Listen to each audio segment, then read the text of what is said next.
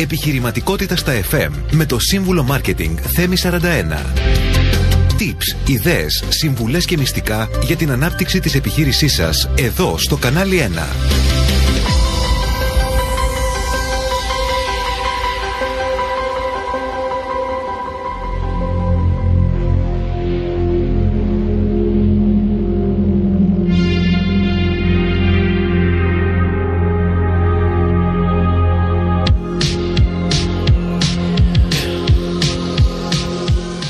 Φίλες και φίλοι, καλησπέρα σας. Καλώς ήρθατε στην εκπομπή Επιχειρηματικότητας στα FM. Είμαι ο σύμβουλος Marketing Θέμης 41 και θα είμαστε παρέα για μία ώρα. Στην εκπομπή αυτή συζητάμε για το marketing των μικρομεσαίων επιχειρήσεων με ιδέες, προτάσεις, tips, συνεντεύξεις αλλά και νέα από την εβδομάδα που πέρασε. Και βέβαια με πολλή μουσική. Όπως κάθε Τετάρτη απόγευμα, 7 με 8 θα είμαστε παρέα εδώ μαζί στο κανάλι 1 90,4. Μαζί μας μπορείτε να μιλήσετε με μηνύματα στο Viber 6951 904 στο email studio παπάκι κανάλι 1.gr και αν θέλετε να βγείτε live στον αέρα 210 42 24 441 έως 6 για ερωτήσεις στον καλεσμένο μου ή σε μένα.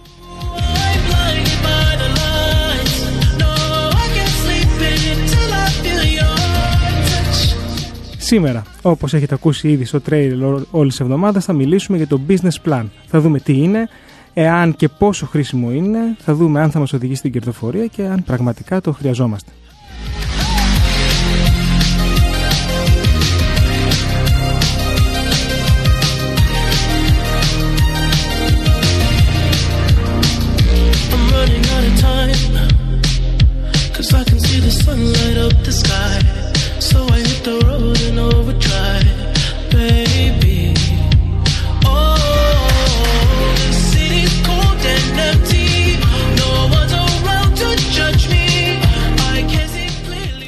Και θέλω να καλησπερίσω και να καλωσορίσω εδώ στο στούντιο στο κανάλι 1 τον Παντελή Λάμπρου, συνειδητή και διευθύνοντας σύμβουλο της PI και ειδικό στον επιχειρηματικό σχεδιασμό. Καλησπέρα, καλώς ήρθατε, Παντελή. Καλώς σας βρήκα. Καλή επιτυχία σε αυτή τη σειρά των εκπομπών, η οποία εκτός από πολύ χρήσιμη είναι και πολύ απολαυστική.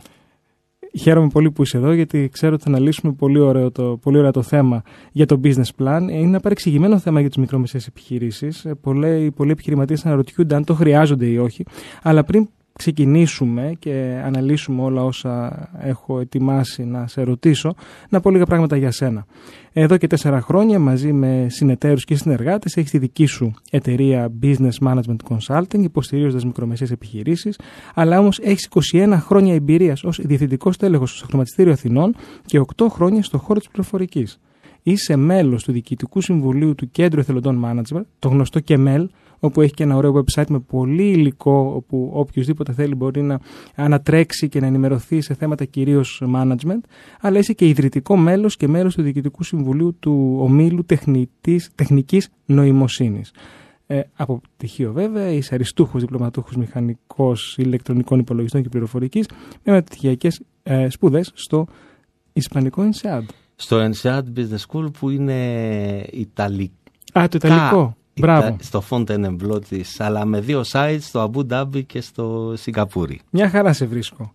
Και ασχολείσαι και με την εφαρμογή δυναμικών συστημάτων, της θεωρίας του χάους ε, και σχετικά με την οικονομία, αγορές, επιχειρήσεις. Είσαι ο κατάλληλος λοιπόν να μας μιλήσεις. Ε, προσπαθούμε να εφαρμόσουμε και αναλυτικά εργαλεία και μεθοδολογίες ώστε να αντιμετωπίσουμε το, την κοινωνική επιστήμη του management με έναν τρόπο πιο ορθολογικό. Να θυμίσω για τους ακροατές μας για το Viber που συνήθως επιλέγεται 695-1904-904, email studio παπάκι κανάλι1.gr και για τους λιγότερο ντροπαλούς μπορείτε να βγείτε ζωντανά να ρωτήσετε τον καλεσμένο ή εμένα οτιδήποτε αφορά στις επιχειρήσεις σας 210-42-24-441-6 τηλεφωνικό μας κέντρο. Πριν προχωρήσω, θέλω να απαντήσω σε μια ερώτηση που ήρθε την προηγούμενη εβδομάδα στο Viber αλλά δεν είχαμε χρόνο να την uh, θίξουμε Θυμίζω το προηγούμενο θέμα ήταν ε, εξαγωγές και κοινωνικά δίκτυα και υπάρχει μια ερώτηση εδώ που λέει πώς κάνουμε έρευνα για μια αγορά του εξωτερικού. Ε, για παράδειγμα αναφέραμε στην προηγούμενη εκπομπή τάσεις του εκάστοτε προϊόντος. Πώς το ερευνούμε αυτό, ιδιαίτερα για μια υπηρεσία είναι δύσκολο, μας γράφει ο ακροατής. Όντως ισχύει, όμως η έρευνα στο εξωτερικό πρέπει να γίνεται, κατά τη γνώμη μου, από εταιρείες ερευνών στην χώρα προορισμού. Δεν μπορούμε να κάνουμε μια σωστή και πλήρη έρευνα από εδώ για μια ε, χώρα του εξωτερικού, γιατί έχουμε ένα μόνο κανάλι που είναι το ίντερνετ, το οποίο πολλές φορές μπορεί να μας δίνει και την ε, πραγματική εικόνα.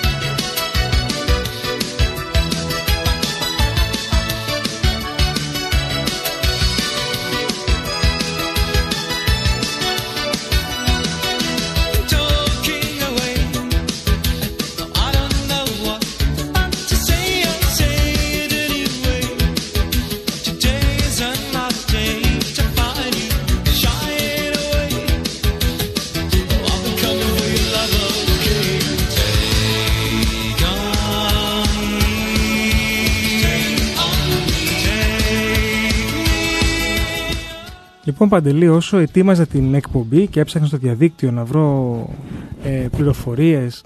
Το... Ε, εντάξει, το μικρόφωνο. πληροφορίες για το business plan. Είδα διάφορα άρθρα. Φτιάξε το business plan σου σε 10 βήματα. Φτιάξε το σε εύκολα. Φτιάξε το αυτόματα.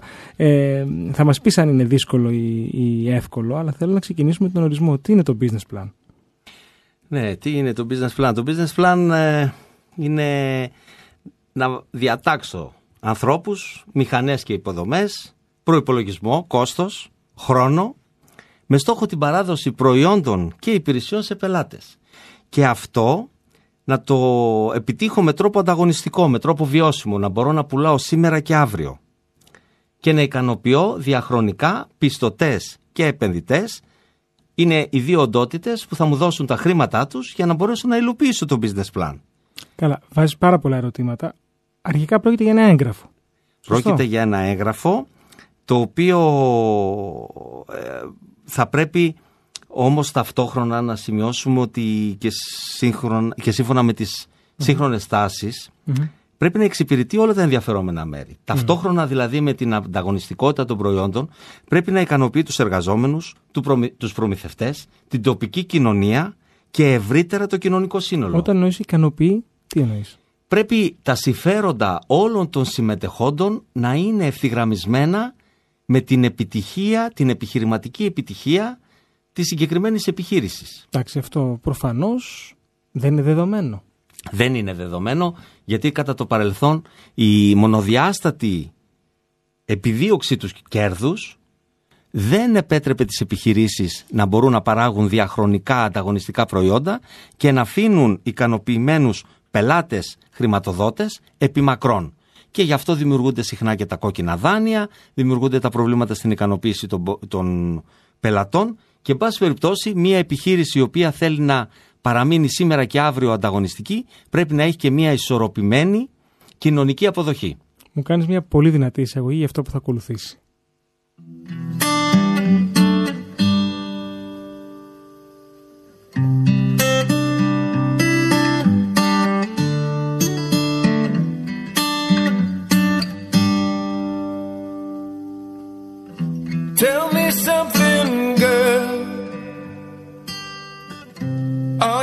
happy in this modern world? Or do you need more? Is there something else you're searching for? I'm falling. In all the good times, I find myself longing for change.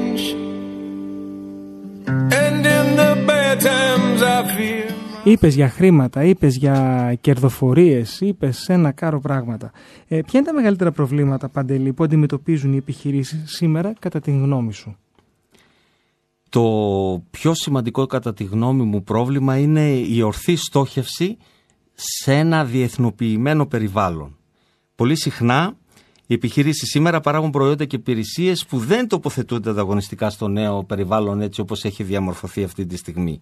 Με άλλα λόγια, κάποιες από τις επιχειρήσεις λύνουν ασκήσεις ταύτισης προϊόντων και πελατών που ήταν όμως ασκήσεις επίκαιρες προηγούμενες, τις προηγούμενες δεκαετίες. Βέβαια υπάρχουν και οι πετυχημένες επιχειρήσεις, αυτές που μπορούν και τοποθετούνται αποτελεσματικά στο σύγχρονο περιβάλλον, στο σύγχρονο περιβάλλον που αναμειγνύει αγορές, τεχνολογία και σύγχρονα χρηματοδοτικά εργαλεία. Οπότε η εικόνα είναι μεικτή. Τονίζεις πολύ το χρηματοδοτικό εργαλείο και επίσης ε, δίνεις και πολύ βάση στο ίδιο το προϊόν.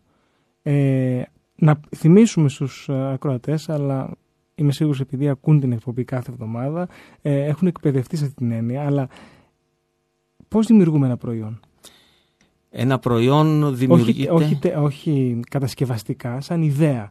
Πότε μπορούμε να πούμε ότι μια ιδέα για ένα προϊόν ή για μια υπηρεσία πραγματικά αξίζει τον κόπο. Αξίζει τον κόπο όταν ο πελάτης μπορεί και λύνει προβλήματά του, το προϊόν αποτελεί παυσίπονο σε αυτά τα προβλήματα, μπορεί και κερδίζει πλεονεκτήματα από τη χρήση του προϊόντος και γενικά κάνει τη ζωή και τη δουλειά του πιο εύκολη ή πιο ευχάριστη. Γιατί παλιότερα πουλούσαμε προϊόντα, στη συνέχεια πουλούσαμε υπηρεσίες, σήμερα πουλάμε και εμπειρία. Experiences. Experience. Και πιο πριν ανταλλάσσαμε. Και παλιότερα, πριν, πολύ πριν από όλα στην ανταλλακτική κοινωνία, ανταλλάσσαμε προϊόν με προϊόν. Μάλιστα. Ε, γιατί οι περισσότερες επιχειρήσεις δεν σκέφτονται αυτό το σκοπό και δημιουργούν προϊόντα που ήδη υπάρχουν ή προϊόντα που είναι, δεν θέλω να πω τη λέξη γιατί ακούγεται λίγο αρνητική, επιπόλαια δομημένα. Γιατί κατά το παρελθόν οι επιχειρηματίες, ναι. οι επιχειρηματίες κατά κάποιο τρόπο μου επιτραπεί η, η, η έκφραση ήταν λίγο κακομαθημένη όχι από τις αγορές, από το χρηματοπιστωτικό σύστημα. Όταν το χρημα ήταν εύκολο και φτηνό, τότε οι επιχειρήσεις και οι επιχειρηματίες δεν ενδιαφερόταν πάντα να κατασκευάζουν προϊόντα στοχευμένα αποτελεσματικά στον πελάτη. Και όταν είχαμε πιο κλειστές αγορές, υπήρχαν τα εθνικά σύνορα και το εμπόριο εισαγωγέ-εξαγωγέ δεν ήταν εύκολο, τότε μπορούσε κάποιος με τρόπο εύκολο να βρει χρήματα και προστατευμένο τρόπο να μπορεί να πουλάει, θα μου επιτραπεί, σε κλειστά, σε κλειστά σύνορα ή σε πιο περιορισμένα όπου η, η πώληση γινόταν πιο εύκολα και με λιγότερους όρους ανταγωνισμού. Έχουμε μία ερώτηση στο Viber. Ε, γιατί πρέπει να έχει μια επιχείρηση ένα business plan? Γιατί πρέπει να έχουμε έναν οδικό χάρτη. Πρέπει να ξέρουμε που είμαστε, πρέπει να ξέρουμε που θέλουμε να πάμε, πρέπει εκεί που θα πάμε να είναι ένας χώρος με λιγότερο ανταγωνισμό, λιγότερο συνοστισμένος ώστε να μπορούμε να διατηρήσουμε σημαντικά περιθώρια κέρδους, να τοποθετηθούμε με καινοτομία και, εν πάση περιπτώσει, ο οδικό χάρτης είναι ένα παιχνίδι ορθολογισμού. Κάθε σου φράση, ρε Παντελή, είναι ολόκληρη εκπομπή τώρα. Είπες ότι πρέπει να τοποθετηθούμε σε ένα μέρος όπου δεν έχει συνοστισμό. Εξήγησέ μας το. Συνοστισμός σημαίνει να μην ε, βρισκόμαστε πολλά ψαράκια στην ίδια γυάλα. Πρέπει τα σημεία τα οποία επιλέγουμε να δραστηριοποιηθούμε να αφήνουν την υλοποίηση του επιχειρηματικού μας πλάνου χωρίς τόσο σημαντικό ανταγωνισμό. Τότε για ποιο λόγο ανοίγουν συνέχεια καφέ; Ανά δύο μαγαζιά, ανά δύο καταστήματα. Αυτό είναι ένα ενδιαφέρον θέμα. Προφανώς. Έχω και άλλα. Και σουλατζίδικο έχω και παγωμένο γιαούρτι έχω. Ε, και πολλά έχω.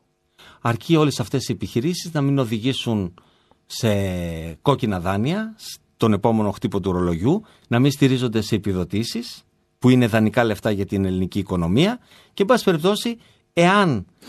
Ναι, αλλά, αλλά μην ξεχνάς όμως, εντάξει, σίγουρα αυτά μπορεί να είναι ένα ίσως φυσικό, ένα λογικό επακόλουθο λόγω της μη σωστή αρχικής, του μη σωστού αρχικού σχεδιασμού. Ωστόσο, αυτές οι επιχειρήσεις προσφέρουν στον επιχειρηματή ένα μισθό. Απλά. Δηλαδή αντικαθιστούν. Η έννοια της επιχειρηματικότητας, έχω την αίσθηση, έχει ε, αντικαταστήσει την έννοια βρίσκω εργασία. Γιατί ως Έλληνες και από ένα ωραίο ταπεραμέντο που έχουμε, ε, δεν θέλουμε να δουλεύουμε υπάλληλοι εύκολα, γιατί θεωρούμε ότι ο βασικός μισθός, ο κάτι παραπάνω το βασικό μισθό, ή όσο και να παίρνεις από, από τη δουλειά σου, ε, δεν είναι αυτό που πραγματικά, θα χρεια... αυτό που πραγματικά αξίζεις για αυτό το οποίο προσφέρεις. Πριν απαντήσεις, να θυμίσω Viber, μηνύματα από εσάς 695-900-4904, το είπα γρήγορα, 695-900-4904, email studio papaki-canalian.gr ή αν θέλετε να βγείτε live, να ρωτήσετε τον Παντελή εμένα, 210 42 24 441. Σε ακούμε. Η έννοια του αυτοαπασχολούμενου επιχειρηματία είναι αυτό που μου επιτραπεί η λέξη του solopreneur που είναι και πολύ της μόδας. Είναι ο, ο επιχειρηματίας, η επιχείρηση του ενός. Είναι κάτι το οποίο τα τελευταία χρόνια και λόγω της τεχνολογίας ε, σε ολόκληρο τον κόσμο αναδεικνύεται και πηγαίνει πάρα πολύ καλά. Το να μπορώ να έχω ε, υπεραξία μέσα από την εργασία άλλων ανθρώπων είναι ένα δεύτερο βήμα. Το οποίο και δηλαδή να δουλεύουν οι άλλοι και εγώ να βγάζω χρήματα. Να δουλεύουν οι άλλοι, να δουλεύω και εγώ, να διαμορφώσω το περιβάλλον, ώστε να μπορώ να μοχλεύω χρήματα και ανθρωποπροσπάθεια, να πολλαπλασιάζω την ανθρωποπροσπάθεια και τους διαθέσιμους πόρους τους χρηματοδοτικούς για να μπορώ να μεγεθύνομαι και να μπορώ να τοποθετηθώ ανταγωνιστικά σε παγκόσμια κλίμακα. Αλλά η επιχείρηση του ενός είναι κάτι καλό.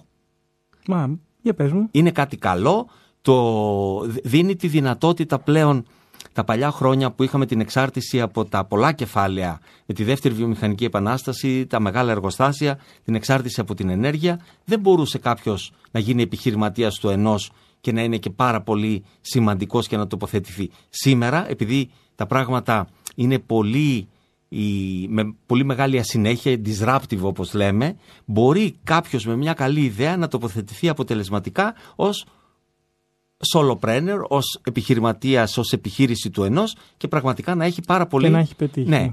Το ότι στην Ελλάδα είμαστε, έχουμε αυτή την ευελιξία και μπορούμε να τοποθετηθούμε αποτελεσματικά σε αυτόν τον τομέα του αυτοπαρασχολούμενου είναι καλό, δεν είναι κακό.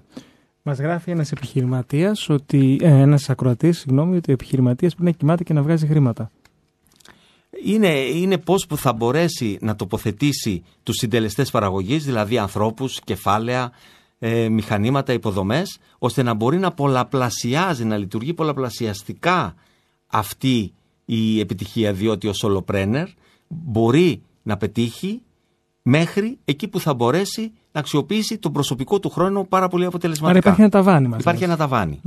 Και... Το οποίο όμως μπορεί να είναι στόχος για κάποιον και να είναι happy με αυτό και να μην θέλει κάτι παραπάνω. Μια χαρά είναι. Μια χαρά είναι. Απλώς θα πρέπει να έχει την ευελιξία και στην εκάστοτε χρονική στιγμή, αν έχει κάποια ιδέα που μπορεί να λειτουργήσει πολλαπλασιαστικά, να μοχλεύσει, όπως λέει και ο Αρχιμίδης, αυτές τις δυνάμεις, να μπορέσει να κινήσει τον κόσμο, να κινήσει περισσότερα στοιχεία ενεργητικού, μεγαλύτερο asset που λέμε, θα μπορέσει να πετύχει και να γίνει ένας πετυχημένος επιχειρηματίας με μεγάλη και σημαντική επίδραση στην κοινωνία και σε παγκόσμια κλίμακα. Γιατί όχι; Μία ακόμα ερώτηση από τους ε, ακροατές. Τι μας προσφέρει το business plan όταν υπάρχει; Το business plan είναι ο χάρτης μας. Είναι ο χάρτης, είναι η πηξίδα, αλλά ταυτόχρονα είναι και το ρολόι μας. Είναι αυτό που μας λέει πότε πρέπει να κάνουμε τι. Γιατί ο χρόνος, σήμερα ειδικά, δεν κυλάει αργά. Όποιος δεν κινείται, δεν κινείται γρήγορα, μένει πίσω χάνει σε ανταγωνιστικότητα. Άρα είναι ο χάρτης, η πηξίδα και το ρολόι μας. Πολύ ωραίο. Και πολύ to the point. Πάμε σε μια μουσική ανάσα και επιστρέφουμε.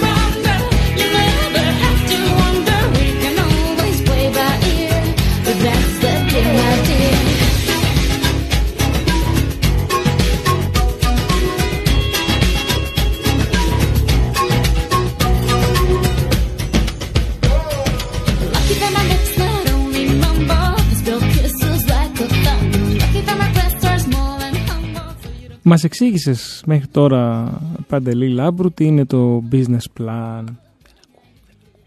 Ε, σ' ακούν όλοι βέβαια. Μας έλεγε λοιπόν ότι δεν ακούει ο Παντελής. Θα το φτιάξουμε αυτό όμως στην πορεία, δεν πειράζει. Ε, μας εξήγησες τι είναι το business plan, μας είπες ε, γιατί είναι σημαντικό, τι μας ε, τι μας προσφέρει. Αλλά έχω την αίσθηση ότι αρκετοί επιχειρηματίες και είμαι σίγουρος αρκετοί ε, από όσους ακούνε σήμερα το θεωρούν περιττό. Έχεις την ίδια αίσθηση κι εσύ; Αυτό είναι αλήθεια. Το θέμα είναι ότι ο επιχειρηματίας είναι ένα ιδιαίτερο είδος. Έχει οξυδέρκεια, ευελιξία, ορθή στόχευση και σίγουρα έχει αυτοπεποίθηση. Αυτά βέβαια τα στοιχεία, τα μοναδικά στοιχεία του επιχειρηματία είναι οι προϋποθέσεις. Όπως λέμε οι αναγκαίες συνθήκες για το επιχειρήν. Δεν είναι όμως ικανή συνθήκη. Σε ένα περιβάλλον μειωμένου ανταγωνισμού που ο επιχειρηματίας έβρισκε εύκολο και φτηνό χρήμα, άκουγε τι έλεγε η καρδιά του και επιχειρούσε η φλόγα της αυτοπεποίθησης είναι αναγκαία αλλά δεν είναι πάντα ικανή. Το, το επιχειρήν στη μακροπρόθεσμη βάση του είναι ένα παιχνίδι ορθολογισμού. Η πρόταση αξίας πρέπει να... Τεχνοκρατικό λοιπόν. Είναι τεχνο... γιατί, είναι... γιατί είπες αυτό το πολύ ωραίο ότι ακούει την καρδιά του και πήγαινε. Πάρα πολύ το κάνουν αυτό. Ναι, αλλά αυτό σε ένα περιβάλλον ο, απαιτεί να χτιστεί σε ένα περιβάλλον το οποίο θα είναι ορθολογικά εδραζομενο Το χρήμα, το κέρδος, ο χρόνος. Είναι στοιχεία τα οποία είναι ορθολογικά, είναι μετρήσιμα. Θα έλεγα ότι είναι μαθηματικά προσδιορισμένα.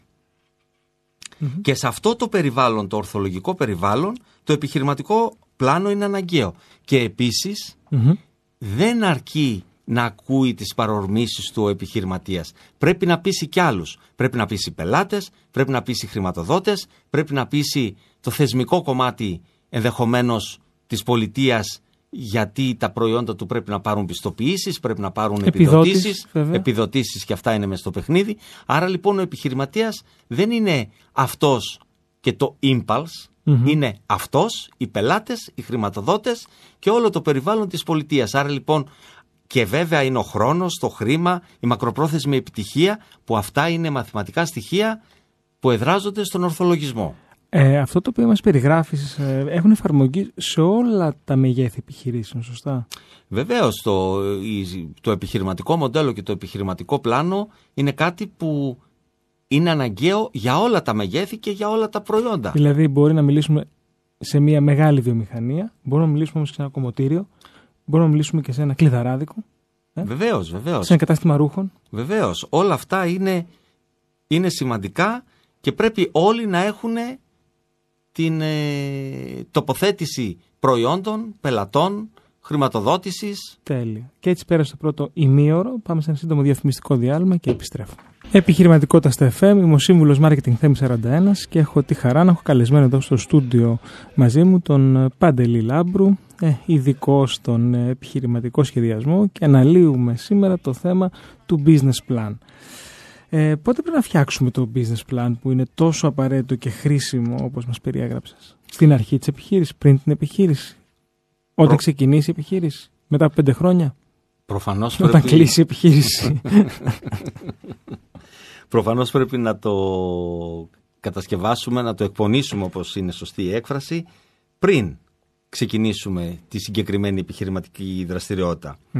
Πρέπει να μπορέσουμε να απαντήσουμε στο τι πουλάμε, πού τα πουλάμε, πώς τα παράγουμε, πώς δημιουργούνται ροές εσόδων, ποια είναι τα έξοδά μας και επίσης πρέπει να μπορούμε σε 30 δευτερόλεπτα να απαντήσουμε πώς η επιχείρηση με τα προϊόντα της τοποθετείται ανταγωνιστικά, με καινοτόμο τρόπο, με μοναδικό τρόπο, σε πιο πελατειακό κοινό. Άρα λοιπόν πρέπει να έχουμε μία σελίδα που είναι το επιχειρηματικό μοντέλο, πού πουλάμε, τι πουλάμε, σε ποιους πουλάμε, πώς βγάζουμε, πώς έχουμε δημιουργείται ροές ποια είναι τα κόστη μας, αλλά ταυτόχρονα αν βρεθούμε σε ένα ασασέρ και για 30 δευτερόλεπτα πρέπει να πείσουμε κάποιον μεγάλο χρηματοδότη ή μεγάλο προμηθευτή. Πρέπει να μπορούμε να του, το, να του επικοινωνήσουμε αποτελεσματικά σε 30 δευτερόλεπτα όσο κρατάει το κατέβασμα του ασασέρ ποιοι είμαστε, τι κάνουμε, ποια είναι τα προϊόντα μας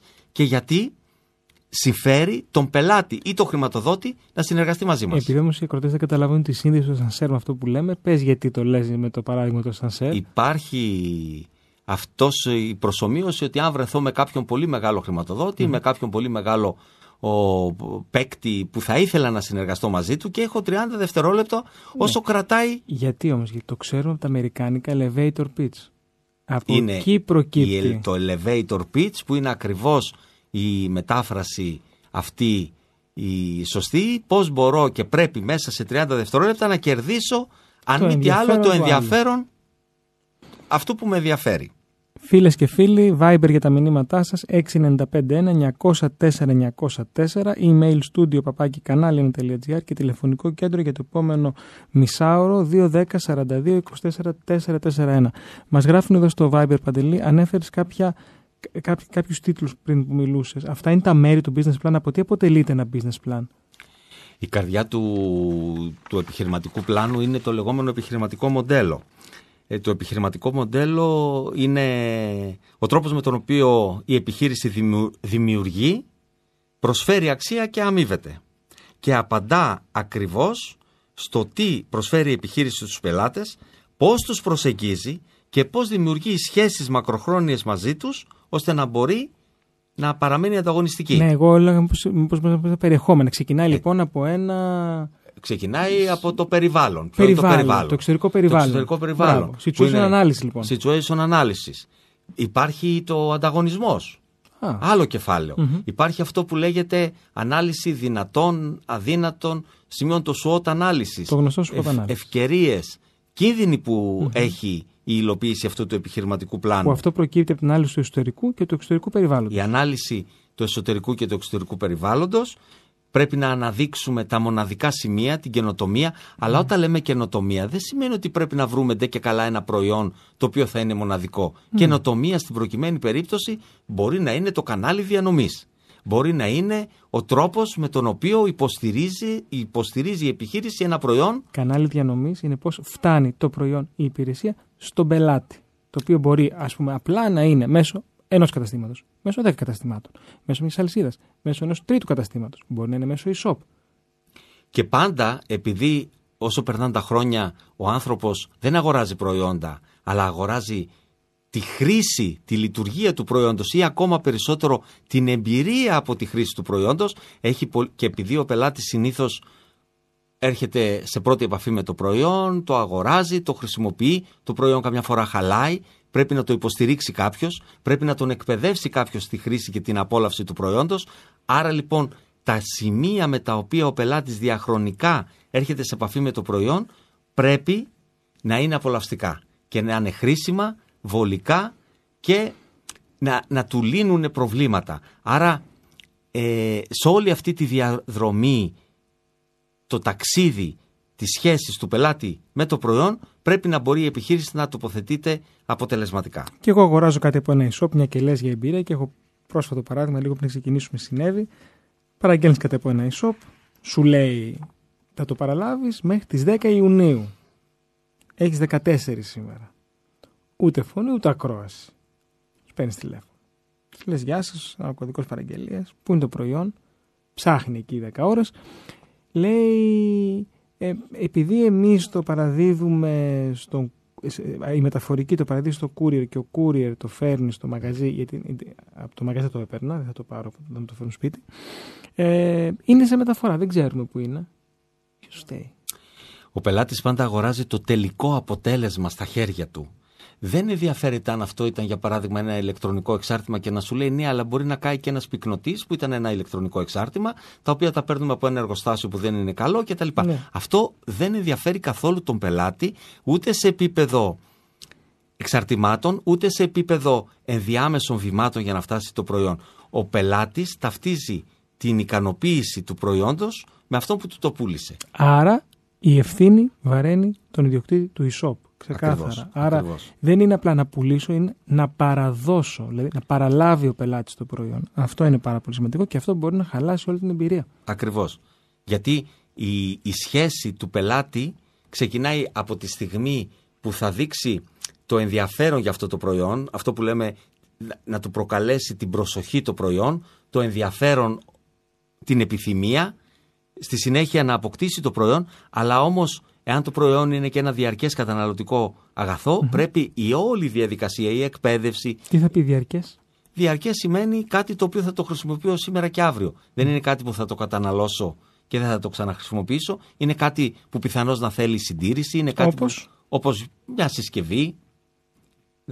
Και μια συσκευή δεν είναι ότι θα τη χρησιμοποιήσω με έναν τρόπο πιθανώς μη αποτελεσματικό. Είναι η εκπαίδευση που θα μου παρέχει η, ο κατασκευαστής για να μπορώ να χρησιμοποιώ τη, τη συσκευή αυτή με τρόπο πάρα πολύ λειτουργικο Άρα η, η συντήρηση που προφανώς έχει και μην ξεχνάμε ότι όταν η επιχείρηση που πουλάει ένα προϊόν διατηρεί ζωντανή τη σχέση με τον πελάτη και επειδή ο πελάτης ο παλιός είναι 10 φορές πιο εύκολο να ξαναγοράσει ένα προϊόν αν μείνει ικανοποιημένος, συμφέρει και την επιχείρηση να έχει ικανοποιημένους πελάτες, γιατί το κόστος πώλησης και υποστήριξης προϊόντων είναι 10 φορές μικρότερο.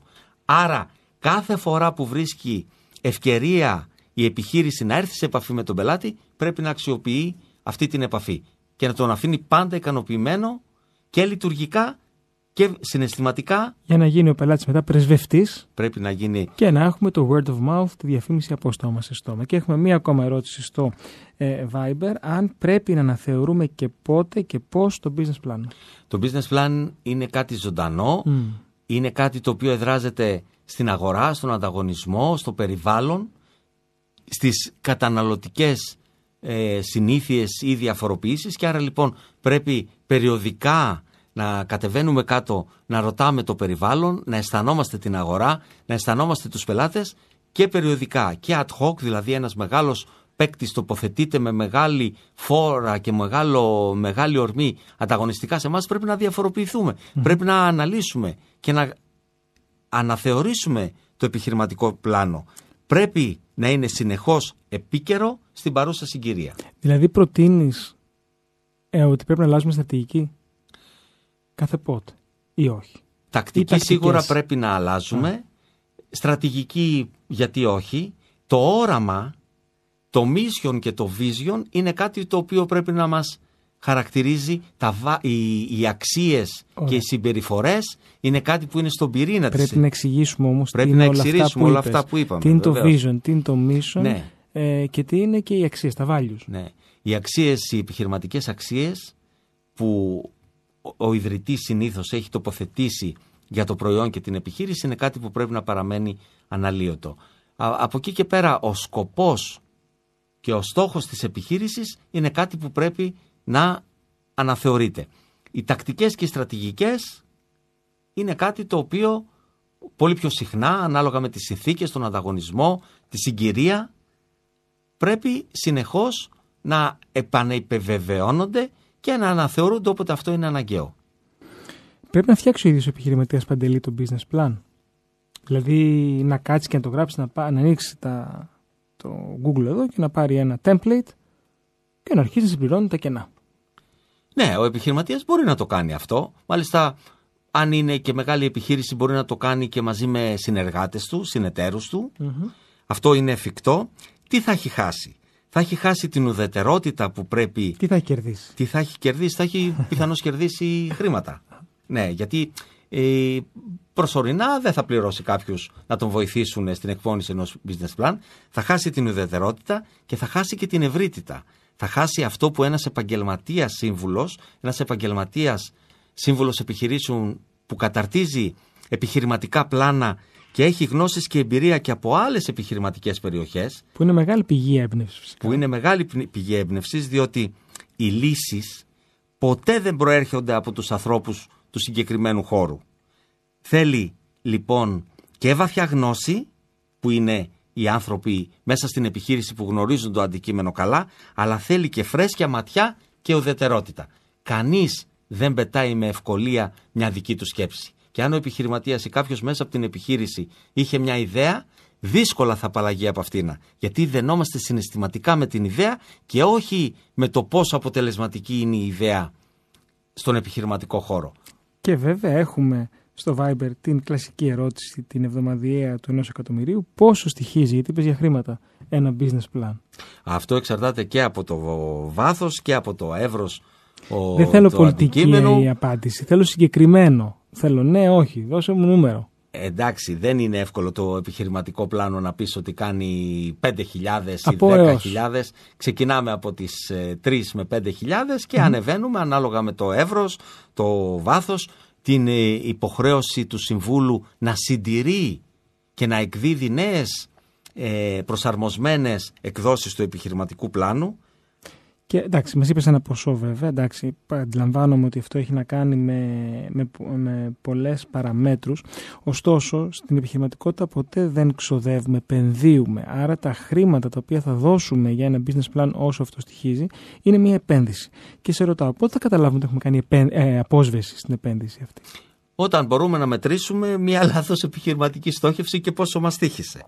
Πόσο μια ευκαιρία που έπρεπε να αξιοποιήσουμε δεν την αξιοποιήσαμε και την αξιοποίησε ένας ε, ανταγωνιστής.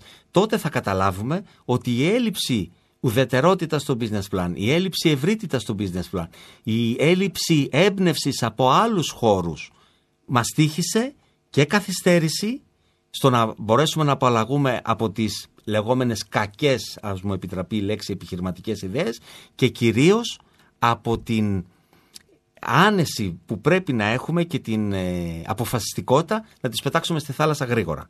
Να τις πετάξουμε στη θάλασσα γρήγορα Τη δική μας ιδέα. ε. τη δική μας ιδέα. Είναι δύσκολο. Είναι δύσκολο. Αυτός είναι ο μεγάλος περιορισμός γιατί ο άνθρωπος δένεται συναισθηματικά με το δημιούργημα Μα είναι του το, σε εισαγωγικά το παιδί του. το παιδί του. Αυτό συμβαίνει και στις αγορές. Δύσκολα ένας άνθρωπος πουλάει μια μετοχή που χάνει. Μμ.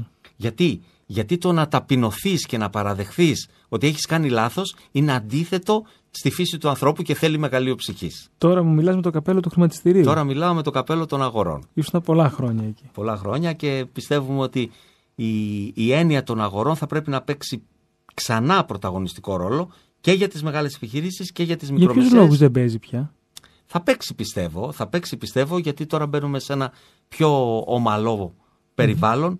Άλλωστε υπάρχει ρευστότητα στο παγκόσμιο περιβάλλον και επαφείται σε εμάς να μπορέσουμε να την αξιοποιήσουμε.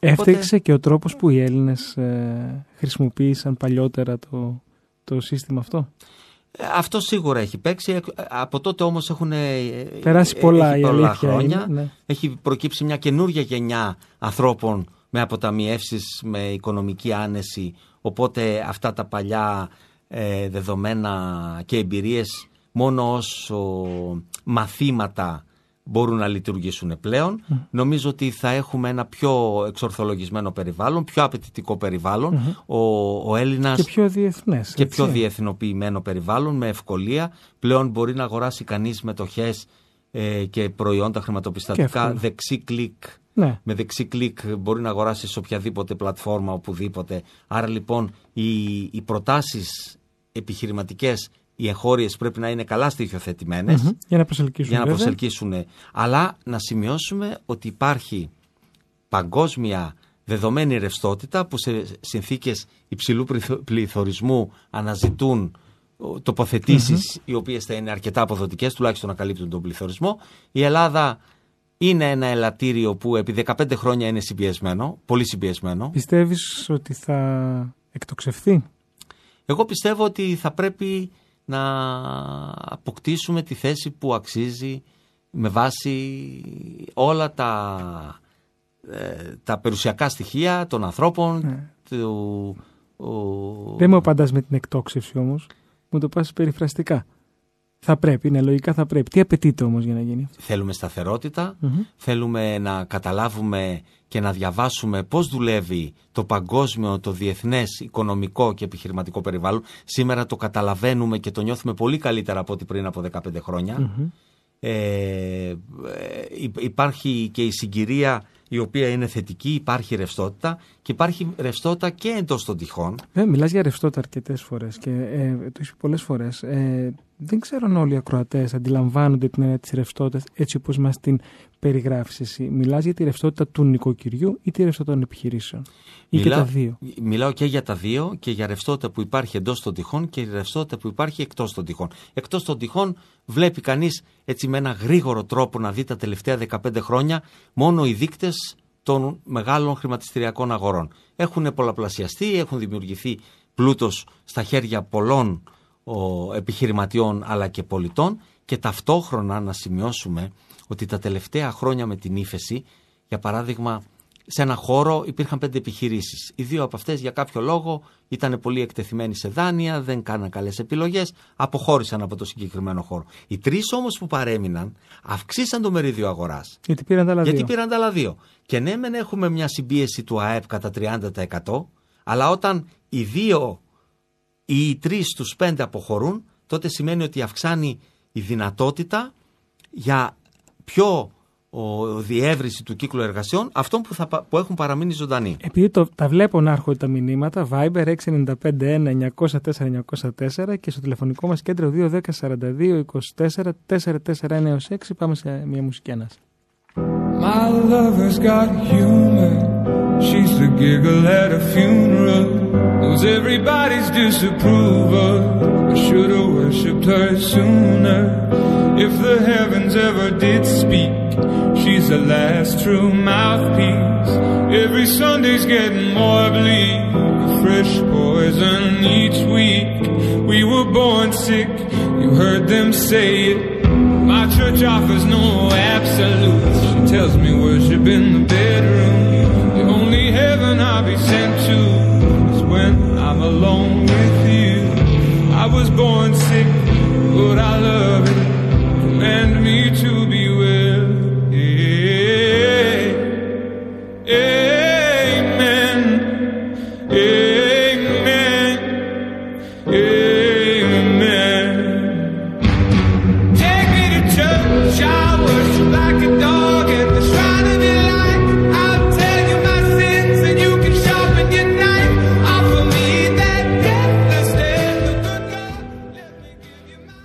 Και έχουμε μία ακόμα ερώτηση στο Viber. Αν μπορούν οι επιχειρήσεις να αποφύγουν το πρόβλημα ρευστότητας. Να το αποφύγουν, όχι. Είναι, η ρευστότητα είναι καλό πράγμα. Σημαίνει ότι. Της έλλειψης ρευστότητας, με συγχωρείς. Δεν το διάβασα σωστά. Τη ρευστότητα θέλουμε. Την έλλειψη θέλουμε να αποφύγουμε. σωστό, σωστό. Σωστά. Ε, ε, οι, οι πόροι υπάρχουν όπως είπαμε και εντός των τυχών δηλαδή ακόμα και τα νοικοκυριά που τα τελευταία χρόνια διατήρησαν την, ε, της, ε, την εργασία τους έχουν συγκεντρώσει. Μάλιστα και ο κορονοϊός είχε και ένα θετικό Στις καταθέσεις, ε, στις καταθέσεις. Ναι Ε, βλέπουμε το real estate ανεβαίνει. Η... αλλά όμως δεν πρέπει ούτε οι επιχειρήσεις να στηρίζονται στη μονοκαλλιέργεια του τραπεζικού συστήματος δηλαδή δάνεια για την ανάπτυξή τους, ούτε οι Έλληνες επενδυτές την τοποθέτηση των πλεονασμάτων τους στο real estate. Υπάρχουν και άλλες επιλογές. Μμμ. Και το χρηματιστήριο είναι μία από αυτές. Να τοποθετήσουν τα πλεονάσματά τους σε καλές, υγιείς, με προοπτικές Γιατί οι επιχειρήσεις. καταθέσεις δεν δίνουν πια κάτι. Οι καταθέσεις Τίποτα, δεν μηδέν, δίνουν δεν είναι. κάτι, υπάρχει χαμηλή Το επιτόκιο. απόδοση Μμμ. στο επιτόκιο και υψηλός πληθωρισμός. Η σχετικά... Άρα χάνει. Το, Άρα χάνει. το, τα, χρή- τα χρήματα στην τράπεζα χάνουν την αξία τους. Άρα χάνουν την αξία τους. Άρα οι επιχειρήσεις πρέπει να αναζητήσουν άλλες πηγές χρηματοδότησης και οι αποταμιευτές, οι πολίτες που έχουν κάποια πλεονάσματα πρέπει να βρούνε μια ισορροπημένη τοποθέτηση των πλεονασμάτων αυτών για να μπορούν να έχουν μια συνεχή ροή Και αύξηση. Να και βγατίζουν αύξηση αυτά. βεβαίως, ναι. Ε, Μας ρωτάνε πού μπορούμε να βρούμε επενδυτές; Πού μπορούν λοιπόν να βρει κάποιος επενδυτή; Οι επενδυτές είναι παντού Μμ. και εφόσον είναι παντού είναι και δίπλα μας. Τώρα βλέπω τους ακροατές να μπαίνουν στα σανσέρ, να ανεβοκατεβαίνουν και να λένε τις ιδέες. ναι, αυτό είναι το πρώτο βήμα. Δηλαδή, αν μπορείς μέσα σε 30 δευτερόλεπτα να πεις αυτό που θέλεις να πεις σε μία ώρα, είσαι σε πολύ καλό δρόμο. Γιατί ο επενδυτής συνήθως, αν έχει λεφτά, σημαίνει ότι ο χρόνος του είναι πολύτιμος. Άρα πρέπει να τον πείσεις γρήγορα και αποτελεσματικά. Αλλά πού είναι όμως; Οι επενδυτές, έχουμε το θεσμικό κομμάτι, έχουμε την αναπτυξιακή τράπεζα. Έχουμε τα funds όπως είναι το Equifund. Έχουμε την Αναπτυξιακή Τράπεζα Επενδύσεων. Το παλιό τα νεό. Όλοι αυτές, όλες αυτές είναι πηγές. Και όταν κάποιος βρει ιδιωτικά κεφάλαια είτε από το θεσμικό κομμάτι, Ναι, α, πάμε στο θεσμικό. Δηλαδή πάει ο υπο, ενδιαφερόμενος επιχειρηματίας και τι κάνει; καταθέτει Πρόταση. μια πρόταση Οκ. και ζητάει χρηματοδότηση. Αυτές οι χρηματοδοτήσεις είναι αυτό που λέμε με κεφαλαιακή ενίσχυση, με πραγματικό χρήμα, δεν είναι δανειακό χρήμα. Αλλά όμως εάν κάποιος έχει αυτό που λέμε κεφάλαια, μπορεί να τα αναμίξει με πολλαπλάσιους πόρους από τραπεζικό δανεισμό, ώστε η κεφαλαιακή δομή να είναι πολύ πιο μεγάλη για να μπορεί να υποστηρίξει πιο αποτελεσματικά μια μεγάλη επένδυση και ο τραπεζίτης θα είναι πιο Σίγουρος. άνετος όταν εκτός από τον επιχειρηματία σε αυτό το πλάνο πιστεύουν και κάποιοι άλλοι. Είτε με δικά τους λεφτά, ιδιώτες επενδυτές, είτε, Είτε οι θεσμικοί θεσμικά. επενδυτές. Αυτή η πρόταση, πώς- τι πρόταση είναι, business plan ή άλλο πράγμα; Είναι πρόταση όπου το business plan είναι κεντρικό κομμάτι. Είναι κεντρικό κομμάτι αυτής της πρότασης που θα καταθέσει. Έχει και άλλα στοιχεία για το παρελθόν, την αξιολόγηση του επιχειρηματία, της επιχείρησης κτλ. Αλλά ο επιχειρηματίας ήξερε καλά επί δεκαετίες να μιλάει τη γλώσσα των, ε, των τραπεζιτών. Σήμερα πρέπει να μάθει και μια δεύτερη ξένη γλώσσα, που είναι ξένη γλώσσα γιατί η, τώρα έχει αρχίσει να τη μαθαίνει, τη γλώσσα των επενδυτών, να πείθει σε 30 δευτερόλεπτα, όπως είπαμε, την ευτυχή συνάντηση μέσα στο ανσασέρ τον επιχειρηματία και επίσης πρέπει να μιλάει για ένα ρεαλιστικό και αναπτυξιακό επιχειρηματικό σχέδιο το οποίο πρέπει να χρηματοδοτηθεί γιατί θα αφήσει ωφελούμενους τον επιχειρηματία, τους χρηματοδότες και ευρύτερα την κοινωνία με τα προϊόντα ε, Έχουμε ένα μήνυμα στο Viber. Ε, είναι ακροατής σε απόγνωση από ό,τι καταλαβαίνω από τα emoticons. Ό- όλα ωραία είναι, αλλά του φαίνεται βουνό. Από πού να ξεκινήσει; να ξεκινήσει θέτοντας στο επίκεντρο τον πελάτη. Ένα πελάτη που δεν έχει ένα πρόβλημα που κάποιος δεν του το λύνει. Και εκεί θα πρέπει η δική μας πρόταση να τοποθετείται με σοβαρότητα, με αποτελεσματικότητα, να του λύνει προβλήματα, να είναι το παυσίπονο στο πρόβλημά του ή καμιά φορά δεν είναι παυσίπονο, αλλά του ανοίγει νέους ορίζοντες. Του δίνει νέες δυνατότητες. Από εκεί πρέπει να ξεκινήσει, από τον πελάτη και πάνω στον πελάτη θα πρέπει να κόψει και να ράψει ένα προϊόν που θα προκαλέσει το ενδιαφέρον αυτού του πελάτη εντός και εκτός Ελλάδας. Ε, με την εμπειρία σου στα οικονομικά και στις επιχειρήσεις και στο management των επιχειρήσεων, ποιο πιστεύεις ότι είναι το μέλλον της ελληνικής οικονομίας; Κατά τη γνώμη σου πάντα. Η, η Ελλάδα είναι αυτή τη στιγμή σε ένα σημείο μετά από πολλά χρόνια ύφεση. Στο εξωτερικό αντίθετα υπάρχει μια μακρά περίοδος ανάπτυξης. Άρα όπως είπαμε και προηγουμένως υπάρχει συσσωρευμένη ρευστότητα στο εξωτερικό. Αλλά και στην Ελλάδα. Και το στίχημα για τις επιχειρήσεις είναι πώς θα καταφέρουμε να προβάλλουμε τις εγχώριες προοπτικές, τις επιχειρηματικές προοπτικές, να μιλήσουμε καλύτερα τη γλώσσα των επενδυτών και της οικονομικής Τη ανάπτυξης. δεύτερη ξένη γλώσσα. Τη που δεύτερη μας ξένη είπες. γλώσσα που είπαμε. Και επειδή σήμερα έχουμε καλύτερη κατανόηση πώς παίζεται το διεθνές παιχνίδι, πώς δουλεύει η οικονομία και άρα με καλύτερη γνώση, καλύτερες προοπτικές και με διαθεσιμότητα πόρων χρηματοδοτικών εντός και εκτός, κατά τη γνώμη μου οι προοπτικές είναι πολύ θετικές. Και θέλω εδώ να πω τις διαφορές μεταξύ business plan και marketing plan γιατί πολλοί τις μπερδεύουν, πολλοί έρχονται σε μένα και θέλουν ένα business plan ουσιαστικά αλλά η δουλειά του marketing είναι να κάνει marketing plan που όπως θα δούμε το marketing plan είναι μέρος του business plan. Το business plan όπως είπας, μας είπες πολύ σωστά σήμερα αφορά το συνολικό πλάνο λειτουργίας μιας επιχείρησης και περιλαμβάνει στοιχεία, ανάλυση αγοράς, στρατηγική διοίκηση, προβλέψεις, διαδικασίες, στόχους. Το marketing plan, σχέδιο marketing, αφορά, τον προγραμματισμό, αφορά στον προγραμματισμό και στην υλοποίηση των δράσεων marketing της επιχείρησης.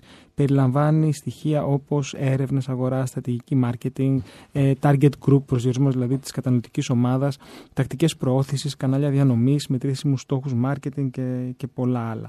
Και ε, βλέπουμε διαφορές στην εστίαση, ας πούμε το marketing plan επικεντρώνεται αποκλειστικά στις δραστηριότητες marketing. Στο χρονικό πλαίσιο το business plan είναι μακροπρόθεσμο, το marketing plan είναι, έχει ένα συνήθως πιο σύντομο ορίζοντα.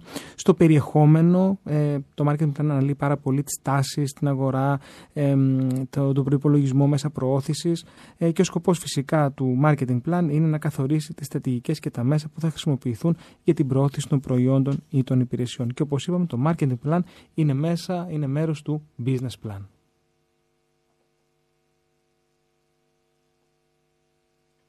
Fuck you, any mom, any sister, any job, any broke ass car, and that's just your call art. Fuck you, any friends that I'll never see again. Everybody but your dog, you can all fuck Παντελής, σε ευχαριστώ πάρα πολύ για σήμερα. Ήταν εξαιρετική η κουβέντα μας. Θα τα Ευχαριστώ ξαναπούμε σύντομα. πολύ Θέμη ήταν, ε, και ελπίζω να ήταν και χρήσιμη. Εκτός από Είμαι- απολαυστική είμαι για σίγουρος. μας, ελπίζω να ήταν χρήσιμη για τους Από τα ενδιαφερόμενους. μηνύματα που είδα είμαι σίγουρος. Φίλες και φίλοι, η εκπομπή Επιχειρηματικότητας στα FM έφτασε στο τέλος της. Είμαι ο σύμβουλος Marketing Θέμης 41 και για μία ώρα ήμασταν μαζί εδώ στο κανάλι 1 90,4 με τη μοναδική ραδιοφωνική εκπομπή στην Ελλάδα για το marketing και την επιχειρηματικότητα των μικρομεσαίων επιχειρήσεων. Στον ήχο ήταν ο Ανδρέας Ζώρας, τον οποίο και ευχαριστώ πολύ. Τηλεφωνικό κέντρο Γιώργος Καρίδης. Ένα μεγάλο ευχαριστώ στους χορηγούς επικοινωνίας που επικοινωνούν κάθε εβδομάδα την εκπομπή μας στο επιχειρηματικό κοινό. επιχειρό.gr, startup.gr και το περιοδικό Franchise Business. Εμείς τα λέμε και τηλεοπτικά, θυμίζω, κάθε Σάββατο και Κυριακή 12 και μισή από τη συχνότητα του One Channel και το θέμα που έχουμε αυτή την εβδομάδα είναι τα όρια στις οικογενειακές επιχειρήσεις. Ακολουθεί ένα σύντομο δελτίο ειδήσεων και μουσικό πρόγραμμα και μείνετε συντονισμένοι εδώ στο κανάλι 1 90,4. Εμείς ανανεώνουμε το ραντεβού μας την επόμενη εβδομάδα στις 7 το απόγευμα. Μέχρι τότε να είστε καλά και πάντοτε επιχειρηματικά δραστήριοι. Καλό σας βράδυ. Ήταν η εκπομπή Επιχειρηματικότητα στα FM με το σύμβουλο Marketing Θέμη 41.